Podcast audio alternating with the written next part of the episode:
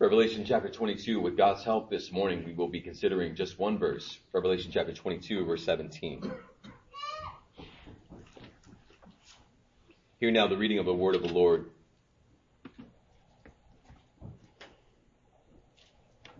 The Spirit and the bride say, Come.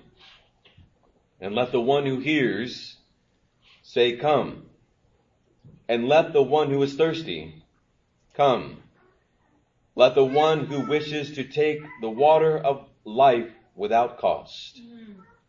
May God add a blessing to the reading of His Word and now to the preaching of His Word. Let us pray, saints. Gracious Father, Son, and Holy Spirit, help us now.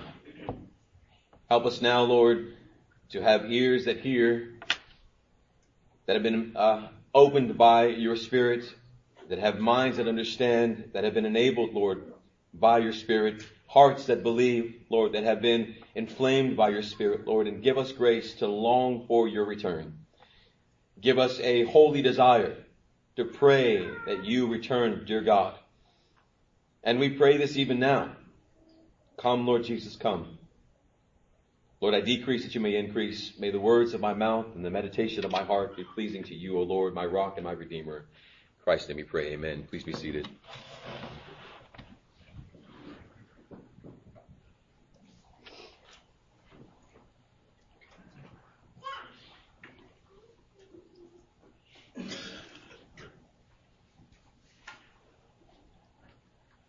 Well, good morning, saints. I greet you in the name of our Lord and Savior, Jesus Christ. Welcome you on this Lord's Day Sabbath as we continue our worship through the Apocalypse of John. Saints of God, as the Holy Spirit leads the Apostle John to bring this book of visions to a close, he writes the words that will be the prayer of everyone who has been brought from death to new life. It is the prayer for all of those who were once blind but who now can see. It is the prayer for those who were once cursed by God or once cursed by God and also who cursed God but who are now beloved of God and who bow their hearts in worship to God. This prayer is a simple one. Uh, one does not need to know ancient Hebrew or Koine Greek in order to pray this prayer. One does not need to know the works of Athanasius, Augustine, or Aquinas in order to pray this prayer. This prayer has been prayed ever since our risen and victorious Lord ascended into heaven. When the angels said to the disciples who watched him ascend, Men of Galilee, Acts 1, why do you stand looking into the sky?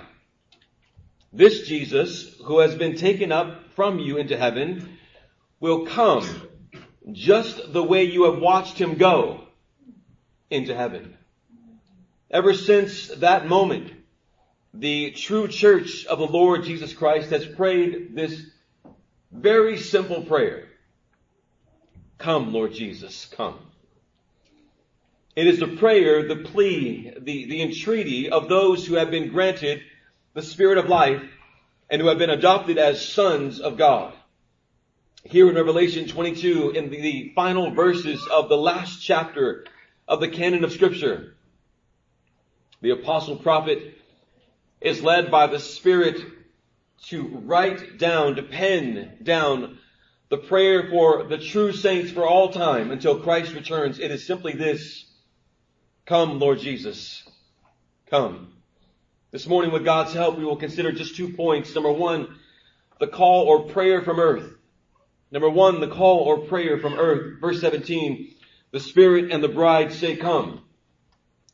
Notice, John says that the Spirit and the bride say come. Uh, this could also be rendered, the Spirit says through the bride, come. The bride is the church of the Lord Jesus Christ, as you know. But there is something that we have not yet considered about this, this title that we have, this title of bride. We have repeatedly been called bride throughout the book of Revelation in spite of the reality that the consummation between bride and groom has not yet taken place. Even still, we are called bride. Meaning, The church has not yet been perfected. She has not been purified yet completely and wholly in order to be presented to her groom, the Lord Jesus Christ. Uh, the consummation of their union has not yet taken place. So one might argue that she is not the bride, but the bride to be. But that is not the way that Christ views his bride, the church. Christ views the church in an already not yet manner. That is that Christ views the church as already being fully united to him. Christ views the church as being fully perfect already. Not because she is, but because he is. Christ views the church as already being pure. Because he is pure. Christ views the bride as his bride, not a bride to be. Praise be to God for that. Christ views his bride not as potentially his, but as actually his. You know, those who are going through that, that period of, of engagement. We might say they're going to get married in a year, but a lot can happen between now and then. We might say they're going to get married in a year, but who knows? Maybe they might break up. It's not the case between us and Christ. When we are united to Christ, we are fully united to Christ, and there will be no breaking of this bond. Praise be to God. In the Old Testament, when one was betrothed, they were in an inchoate state of marriage. That is to say, that their being betrothed was the beginning of what would eventually be completed. But even in that inchoate stage, that did not make the betrothed any less a bride than she would be. She was cared for as if she was already married, though not yet consummated. Therefore, the betrothed, we are. We are the bride, and we are properly called the bride. We are not waiting to belong to Christ. Saints of God, you belong to Christ now. We are not waiting to enjoy intimacy with God. We have intimacy with God now. We are waiting for perfect, unhindered intimacy with God, but we have it now we will see him face to face. But it's not to say that we don't enjoy him now. We do. It's not to say that we don't right now presently partake in the divine nature, enjoying the blessedness that we have between Father, Son, and Spirit. We share in that blessed union. We are anticipating that blessed day when all sin, all remaining sin shall be purged from us, when the intellect shall be perfectly elevated to know God, when we shall no longer be conflicted, but wholly and happily submitted to the lover of our souls for all time. When the purpose of our existence will be realized without end in complete happiness. Absolute blessedness, perfect beatitude shall be ours forevermore without end and unopposed. Until that blessed day, the collective voice of the bride throughout the entire world beseech the Lord with this simple prayer. Come, Lord Jesus, come. But she is only able to pray such a prayer because she is granted the gift of all gifts. The gift that cannot be matched. It is the gift of the indwelling presence of the divine persons, Father, Son, and Holy Spirit. We confess that we are indwelt by Father, Son, and Holy Spirit. And here John refers to the Spirit as the one who speaks on behalf of the church. The Spirit speaks through us. The Lord Jesus makes it clear that the Holy Spirit has been given to us for teaching and guiding. John 14. The Holy Spirit works within the church as her helper. The apostle Paul says in Romans 8 that the Holy Spirit helps our weaknesses. Follow me now. And the specific weakness that we are most frequently confronted with, the specific weakness that we are most often in need of, or that is most often revealed is this. Direction in prayer. The Spirit is our helper, John 14. Paul says that the Spirit specifically helps us when we pray because we are weak people. And one of the ways that we reveal our weakness is that when we come to God in prayer, we don't know what we should say. So when you pray, it is God's Spirit working within you, leading you and guiding you as to what is proper, what is good for your soul, what is also that which is according to God's word and will. So that when we pray, God is praying through us. Amen. So that we pray properly. What should we pray? What should we pray? How should we pray? If God is guiding our mind, our heart, our tongue, he is guiding us to, to pray according to His divine purposes. Were it not for the indwelling presence of the Holy Spirit, of the divine persons leading us, we would be lost as to what to say. We would be lost as to what to pray, what to request. But He helps us in our weaknesses. And listen, what is the most consistent prayer that the, that the, the Spirit helps the church to pray in the last hour? John tells us.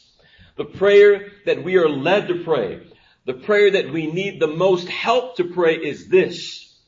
Come, Lord Jesus, come. Let me ask you, when was the last time in your prayer that your prayer request was, Dear God, come? The Holy Spirit leads the church to pray for the return of our Savior and Lord. The prayer for Christ's return should be the request that is most often spoken on our lips. I confess that going through this verse, I was convicted. It's not the request that I most often pray. Is it yours? There are many things that we are called to pray for on earth. Christ says in Matthew 5 that the Spirit leads His people to pray for their enemies. Let's pause. Matthew chapter 9, the Spirit leads His people to pray for believers to take the gospel into the world. We do that. But the prayer that should ever be on the lips of those who have been indwelt by the divine persons is for His name to be hallowed and for His kingdom to come. Among the prayers for daily provisions, which we know we do, God, uh, Thank you for providing for food for us and please give us more food. Uh, among the prayers for God's help to lead us away from the path of temptation, God help that temptation, that sin to go away. Uh, among the prayer for God, give me strength today to work. Give me wisdom when I'm at work. All of those things are good. But the prayer that should be at the top of our list of the things that we pray for should be this. Come, Lord Jesus, come.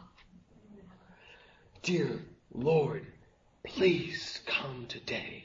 Please come right now. The Spirit leads the church to pray for the return of Christ. And again, it is a sober moment of introspection. Is the prayer for the return of Christ anywhere on our prayer itinerary? When you bow your hearts in prayer, is the request for the return of Christ, is it a longing desire in your soul?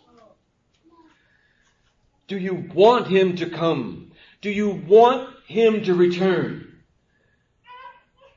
We might say, well, yes, I do. When do you pray for? I'm asking me that. As I'm writing this sermon, when it's to be a longing in my soul, how often do I pray for it if it is such a longing? The Lord breathes into the soul of John through his hand. And on the last page of Holy Scripture, it says this, that his true bride will long, a bride longing for her groom to come. That her ears will be ever listening for his arrival. Those of you who, who um, have certain, you know certain sounds when, when your husband or wife is home, is, is coming home. Maybe the garage door opens and you go, Dad's here, or uh, my husband is here, my beloved has arrived. Uh, maybe there's a certain key sound that, that is at the door you, my wife is here. So the bride, her eyes will ever be upon the clouds, looking just above the mountains longing for the return of her groom. Her longing is described for us in the Song of Songs. chapter 2 verse 8. Listen, she says, my beloved, explanation points, my beloved, behold, he is coming, climbing on mountains and leaping on hills. My beloved is like a gazelle or a strong stag. Behold, he is standing behind the wall. He is looking through the windows. He is peering through the lattice. It is a picture of, of a bride who has been waiting for her groom. And then she finally sees him and he is galloping over the hills. He's inching closer and closer to her until finally he's looking through the window and he's seeing her there. And there is nothing but joy within her. Let me ask you, saints. Is that the kind of anticipation that we have for the return of Christ? Is that the kind of prayer and longing that we have for Christ to return? The bride, as we read this, she's like, she's on the edge of her seat. She can't wait. It is though life around her is taking place as it normally does, and she is participating in life, but she's doing so in a different manner. While others are looking left to right walking, she's walking forward, but with her eyes upward. She knows at any moment her beloved will come galloping over the hills as one who has come to rescue. And he will gather her to himself and bring her home. Amen. Amen. Amen. Dear ones, uh, are our lives invested in preparing for the return of Christ in such a way that we would fervently pray for his return? My, my, the whole of my being is invested in this. All of what I desire and live for is invested in this. Are we living that way? Are we turning away from the allurements of the world because we have, we have been given the Spirit who gives us divine joy and heavenly peace in such a way that nothing can contend with it?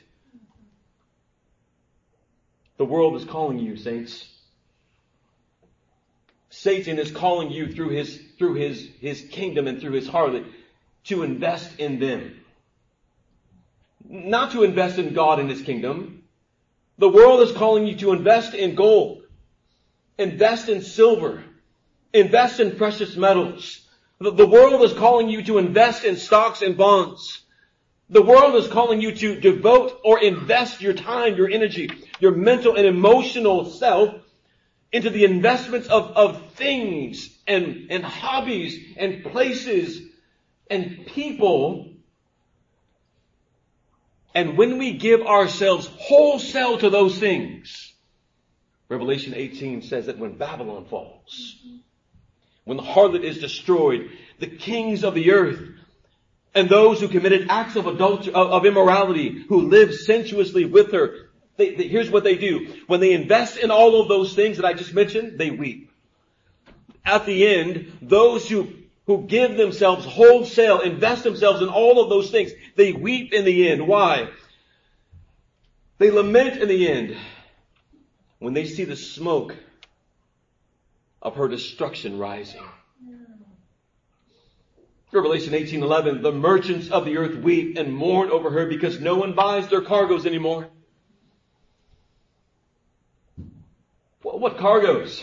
The, the ones that would bring gold and silver, the ones that were traveling and bringing precious stones and pearls and fine linen. Listen, listen to this list. Um, purple and silk scarlet, every kind of wood, uh, every kind of article of ivory, uh, everything made of costly wood, bronze and iron. John's gonna go down the list, all the, he's essentially gonna name every category of thing, generalize every category of thing that we invest in all the way down to human beings. Which makes the point of this. Everything that is honored uh, over and above God will be removed. Amen. Amen. Everything that we invest in, everything that we long for more than God will be removed. Every person that we long for, every person that we desire more than God, it will be removed. Name whatever, you fill in the blank. You fill in the blank. Whatever that is, it will be removed. which is another moment for us to examine our investments. Investments are meant for a return. We invest Not because we care so much about the thing per se, but we care about what we think it will, we, we, we, we care about the return we think it will give us. Are we investing too much here or so much here that our desire for the return of Christ and to bring all of those things that we are investing to to an end is, is in fact the last thing on our mind. It's the furthest thing from our hearts.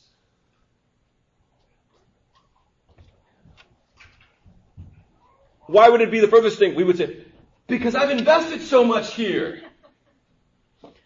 You mean that if all of the things that I've invested in, that when Christ comes, those, all of those things that I'm investing in are just to be kaput, go, they're to go away? Well then no, I, I would rather not have him come right away then because I put too much into this. What are you investing in? Because if your investment is in Christ and His kingdom, then your prayer will become, Lord Jesus, come. Because you will know or realize you'll get the return of your investment. Mm-hmm. If it's in, in Christ, that's what I'm investing in. So come on. Mm-hmm. If they said gold or whatever stock or whatever, it just hit, you might call and say, sell now. Let me get it all. That's what I've been waiting for. Mm-hmm. But if your investment is in Christ, then when Christ returns, your automatic response is going to be, yes, finally, it's what I, the return on my investment has finally come. Matthew chapter 25, our Lord told two parables one of ten virgins and one of three men who, give, who were given talents. In both of the parables, men and women are charged with wisdom. Wisdom to be ready for the return of the bridegroom who is also their master.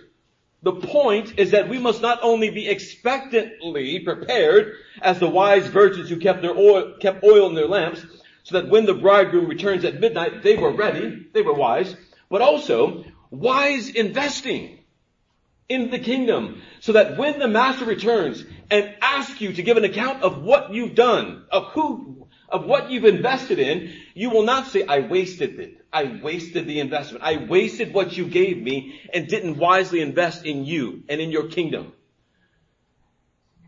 To those, he will say, throw that wicked, lazy servant out where there is weeping and gnashing of teeth. Do you long for the return of Christ? Do you pray for his return? And, and, and if we're not, we must ask ourselves, why aren't I? What is the cause for my neglecting that which I say I am investing my whole life in? Even if it means that everything I'm giving myself to right now outside of Christ comes to an end. Will you be content with saying, yes, Lord Jesus, bring it to an end? Bring it to an end. And let me pause as I say that, and not just because you're suffering. We don't want to go, Lord, bring it to an end. I'm tired of suffering. Because not all of us are doing too bad. Some of us are saying, my life is not so bad. My house is not as big as, as I'd like it to be. The car is not as nice as I'd like it to be. But I'm not doing too shabby. Dear ones, let me not be unclear. There are many goods in our lives, aren't there? Many goods in our basket. Remember that? We love many ways and many things. God has given us good things in our lives. He's shown us His goodness by allowing us to, Pastor Isaiah said this uh, past week or so, live on this earth, breathe His air, enjoy His food, I don't know if you, if you're like me, but my, my family is, they all have different likes. My daughter likes something, my sons like something, my wife likes something, I like something. We'll be sitting at the table and all of us have five different meals. Cause she won't eat that, he won't eat that, so I gotta make, my wife and I are making five different, that we are able to sit down at a table and all of us eat a variety of food. We're like a, a hometown buffet in the home sometimes. God is good. God is good. He provides this variety. We pray that all the time. We take trips to places that are enjoyable. We have unique opportunities. God is good. There are good things that we enjoy. But they're accidental joys, aren't they? Amen. accidental goodnesses, meaning they give happiness, but they're not the source of happiness. If you are indwelt by the triune God, then you know that there is one true source of good and joy and happiness. One joy, one good, one happiness that is exceedingly, infinitely better than all the other goods that we enjoy. Father, Son, and Holy Spirit. You know this. And there will be a time when we perfectly, without opposition, oppose His goodness. And it will uh, enjoy His goodness, I should say. And it will produce in us perfect happiness. Blessedness for all time. Therefore, if that is true, if, if He is the one source of good that we enjoy, then we would have no issue praying, Lord Jesus, come. Amen. Amen. Come today. Come now. We don't pray, and I'm going to say this later, we, we don't pray, Lord Jesus, come because things are bad. We pray, Lord Jesus, come because we love Him. Amen. Amen. And I love Him even more than the goods that I have in my life. Yeah. I don't want to say, Lord, come in my suffering, because not all of us are suffering very much. Come because I love you. Amen. Come because I want to see your face. I've invested all of who I am into you. Saints, we are not ashamed to plead and to entreat the Savior to return, are we? I'm going to say it again. We can call for Christ to come because we're not ashamed. We are not ashamed. Come, Lord Jesus. There will be many who, when Christ returns, they will be ashamed. On that glorious day when Christ returns, there will be some who would rather have mountains and rocks fall on them in attempts to hide them from the presence of him who sits on the throne and from the wrath of the Lamb. They will say, the great day of their wrath has come, who was able to stand. They will want to hide in shame when Christ returns. Like our first parents who attempted to hide their shame when the day of judgment came, but because they knew that no one is able to justify themselves before the one who is holy, holy, holy. Those who dwell on the earth, they will have no words of defense, no explanation that will suffice. There will be no excuse that is good enough. Their sin will be laid bare before the one who is enthroned, and the verdict upon them will be cast them into outer darkness, where there is weeping and gnashing of teeth. They don't want Christ to return because they are ashamed. Or they will be ashamed. The saints, however, we know that our sin has been removed by Christ. There is no shame upon our soul. That they know that the perfect work of Christ has accomplished our justification. So the message of the gospel is enjoyable to them. The, the end of the gospel, the return of Christ is something we long for. We're not ashamed. When Christ returns, we won't hide. We will run to Him in joy. When Christ returns, we won't want mountains or rocks to fall on us. We will shout out to the rock of our salvation, Thank you, Lord, you have come, and we receive you gladly in our hearts. This has happened because of the gospel. And it is a simple message, isn't it? The gospel. I say to my daughter Selah all the time, believe in the Lord Jesus and what? And you will be saved.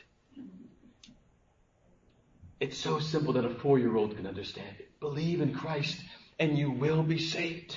Confess with your mouth, believe in your heart that Jesus is Lord and you will be saved. The simplicity of the good news, it reveals the wisdom of God that salvation is not a matter of being born of the blood of blood, nor of the will of flesh, nor of the will of man, but is a matter of being born of God. Amen. The good news of the gospel is that you are not saved because of your family, not the family that you've been born into. Not because of the bloodline from which you come from. And not because of the autonomous effort that one puts forth. In sum, the good news of the gospel is that salvation is not of man, but it is of God. In order for one to be saved, they must be born again. And this new birth is by the power of God, so that man might not boast in himself, but boast in God. Salvation is the free gift of God. Faith, faith is the gift of God that cannot be earned nor paid back. It is the free gift offered to all those whom God has foreloved. These they trust, and you know this, not in their own righteousness, but in the righteousness of God. He lived in perfect obedience to the Father. He is the divine exemplar. He is the blessed man of Psalm 1 whose delight is in the Lord and who meditates on his law day and night. He is truly God, truly man. He is the eternal word who assumed our flesh so that we might be healed. He is the one who has taken our wounds by his stripes, his sacrificial death, and we trust not in ourselves but in Christ. It's a simple message. We have no shame because when Christ returns, we will all stand before the throne of God, not justifying ourselves, but being justified by the blood of Christ in whom we stand. Therefore, we can pray without shame. When you leave today, I pray that many of you will start to pray, come Lord Jesus. But when you do, you will not say, but I'm such a sinner, I don't know if I'm ready. Stop that. If you are in Christ, if your faith is truly in Christ, then pray, come Lord Jesus. I know that my salvation is in you, that my assurance is in you, not because of what I've done, but because of what you've done. Our dear Ralph, and God bless him, called me this past week in great pain. One might say in grave pain. And here's what he wanted to say to me. Pastor, I just don't know that if I die, I will see him face to face. And again, my response to him was the simplicity of the gospel. Brother, do you believe in Christ? Yes, I do. Brother, do you believe that Christ is the second person of the Trinity, God in flesh? Yes, I do. Brother, do you believe that there is nothing that you can do to justify yourself, but that Christ has done it all? Yes, I do. Then dear one, you are saved. You are saved. And when you leave this earth, you will see His blessed face. Rejoice, dear brother. Be of good cheer, dear brother. And on the other end of the phone, thank you, God. Thank you, God. It's the simple message of the gospel. And there will be no shame upon that man or any man or woman who places their faith in Christ when it comes time to see their Maker. Come, Lord Jesus, come. Amen. We pray because He has granted us grace to share in His perfect righteousness. And we stand before the judgment seat of God and we will not have our sins recounted. No. We shall stand before the, the, the, the judgment seat of God and we shall have all of our good deeds rewarded. What is simply this? Enduring and overcoming. You share in the master's inheritance. Therefore, we can say along with our brother Paul, Romans 1.16, I am not ashamed. I am not ashamed of the gospel, for it is the power of God unto salvation for everyone who believes. Say that to yourselves. When you are in your bed and you are fearing whether or not you are enough, when you are in your homes or walking down the street and you are not sure if Christ were to turn today, if you would be ready, say to yourself, Romans 1.16, I am not ashamed of the gospel of the Lord Jesus Christ. It is the power of God unto salvation. John says, it's why we can say, let the one who hears come. Let the one who hears say, come. Upon believing in Christ, there is birth in us a desire to be with Christ. The church through the Spirit says, come and come quickly. Come today. Come now. We know that we will not be put to shame, but that we will be rewarded for our overcoming. Reward is the hope of heaven, isn't it? We've been given faith. We now have a hope. It is the effect of faith. Hope is the effect of faith. It's the longing of the new heart and new mind. Hope is this reward. The reward is not streets of gold, not gates of pearl, not an ability, as one minister said, to instantly transport, transport from one part of the galaxy to, the, to another. That's not the reward of heaven. God himself is the reward of heaven. God has given you faith to hope in Him and for what He will give you in the end. And what He has promised to give you is Himself. The hope of heaven, the reward of heaven is God Himself. The joy of heaven is God Himself.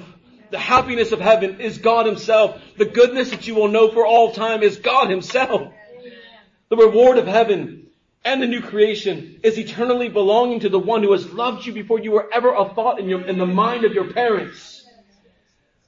Spirit leads the church to pray, Christ, come now. These are praying because of faith they've had, because of hope they're resting upon, that Christ will descend just as he ascended in power and bring his people to be home with him.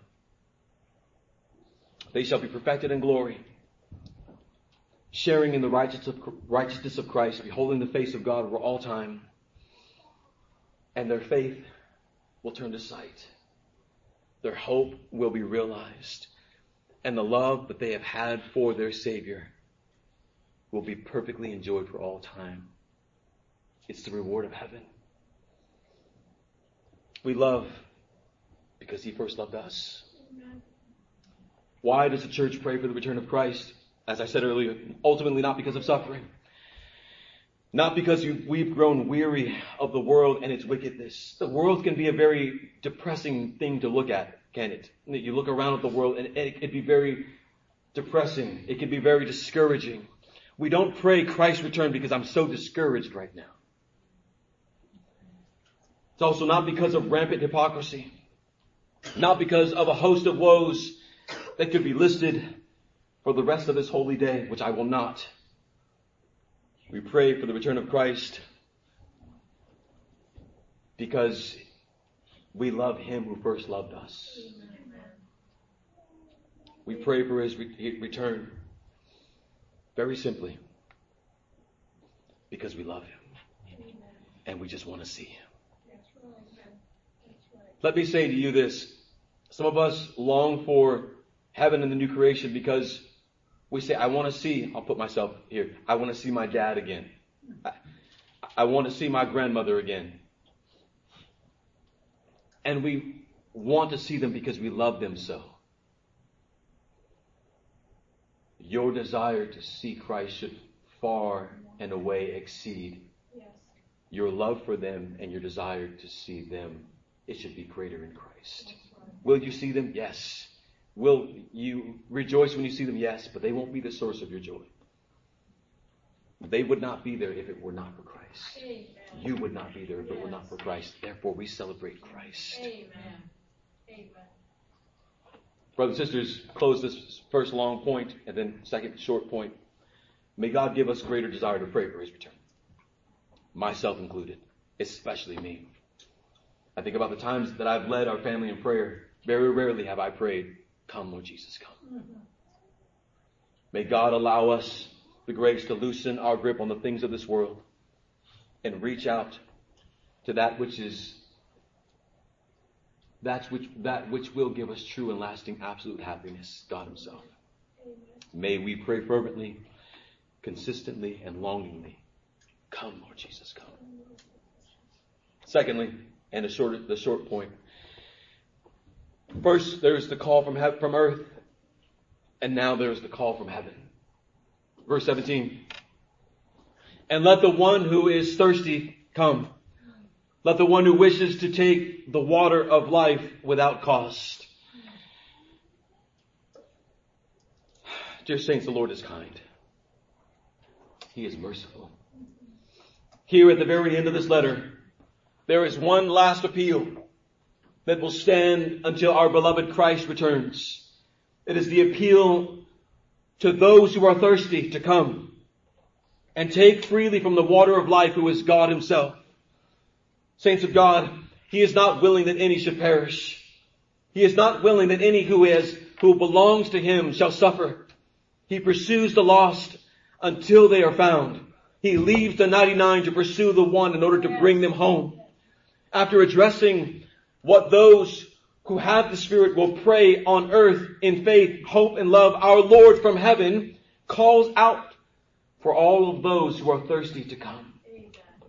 The church prays for Christ to come, and Christ prays for the church to come. He is the great high priest who after praying for his disciples also prayed in John 17, 20, I do not ask on behalf of these alone, and then put yourself here. But for those who also believe in me through their word, you and me, that they may be one, even as you, Father, and me, and I and you, they also may be in us, so that the world may believe that you sent me. We pray for Christ. Come, Lord Jesus. And Christ prays for all of those whom he has died for. Come, little ones. Come unto me.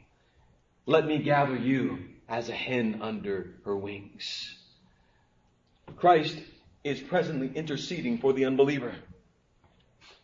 He is praying that they will be brought into unity, perfect unity with Him, His Father and Spirit. He is praying that their blind eyes will be opened, that their hard hearts will be replaced with hearts of flesh. And let me make this very clear. The Lord Jesus is praying that all those that the Father has given to Him will come to Him. They will be joined to the church. And there is no prayer that our risen, victorious, and ascended Lord Jesus prays that is not answered by the Father. If Christ is praying that His people will come, best believe they will come. The church calls out to God from earth, and Christ is continuing to call out His people from heaven.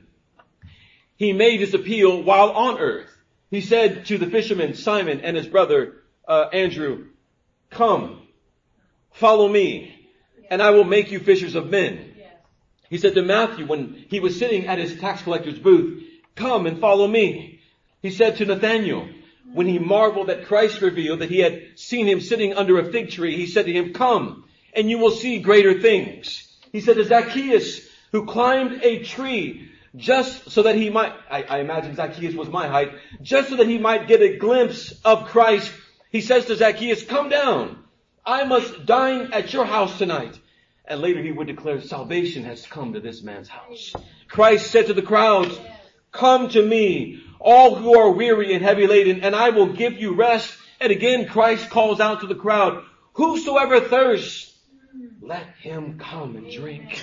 Our Lord said to, to, to, Peter in the midst of the storm, come, join me on the waters, walk by faith. He, he said to those who would follow him, come, Take up your cross and follow me. Those who want to save their lives, lives will lose it, but those who lose their lives for my sake will find it. And here now, at the very end of the faithful and true word of God, Christ makes one last appeal, not from earth this time, this time from heaven, and it will continue to stand until Christ returns.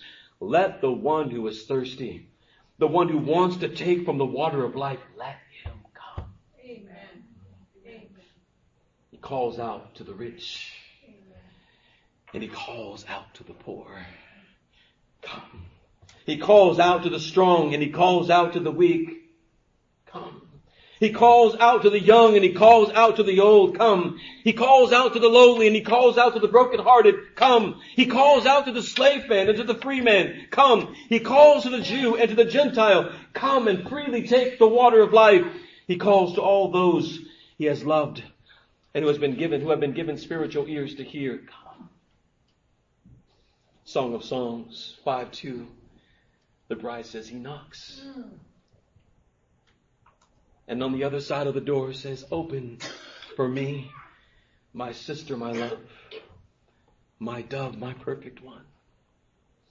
Husbands, you need to do that when you go into the, your, the master bedroom tonight. Open that to your, knock on the door and say to your wife, Open for me, my, my sister, my love my perfect one. You will see a smile on her face when that door opens. You will see joy. And they will answer. They will not say, no, I'm not answer, I'm not going to open the door. You know, you wives sometimes do. I'm not opening the door. Our Lord will say, our, our, the bride will run to the door. All those whom Christ has called will leap for joy to that door and they will join the prayer of the saints who called out to the Lord. Come, Lord Jesus, come.